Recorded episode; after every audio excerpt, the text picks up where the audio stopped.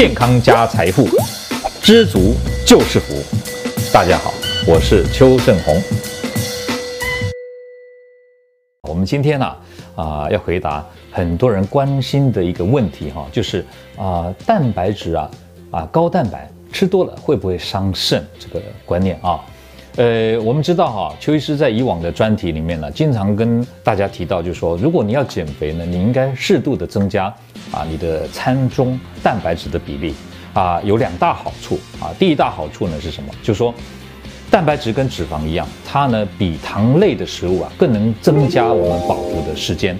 举例来说，如果你喝你吃的是米饭面食，你可能两三个小时你肚子又有点饿了。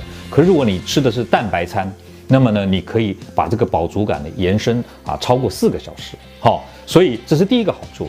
那这样的话，你就不会在餐下呃下一餐之前，你就啊忍不住饿，耐不住这个饥饿感，你就多吃的别的东西。这是第一个好处。第二个好处就是蛋白质啊，它呢啊在消化的过程当中会让我们啊用掉更多的热量啊。科学研究呢，它会比糖分啊消化糖分要多四倍的热量。那一来一往，我们摄取进来的热量就减少了。这是啊，邱医师鼓励大家增加蛋白质，帮助减肥。好，可是大家就会想到一个问题了：如果我长期吃高蛋白餐，会不会影响我肾脏的一个问题？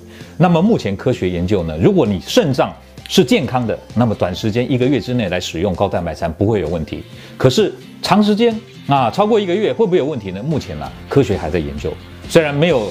不良反应的报告出来，不过邱医师建议大家还是要参考以下三点来注意啊，这个使用。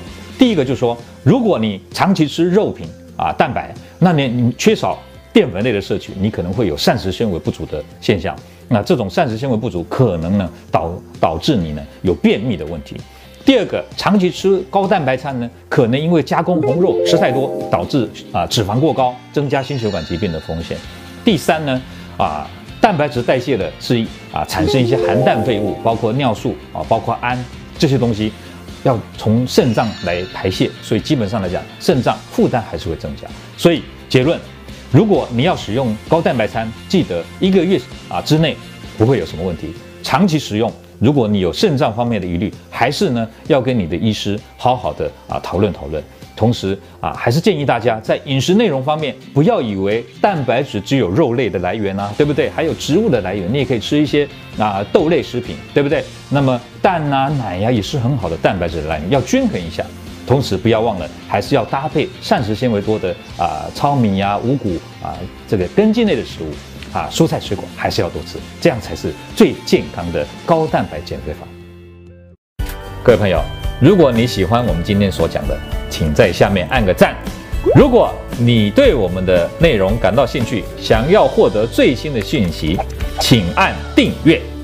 下回见。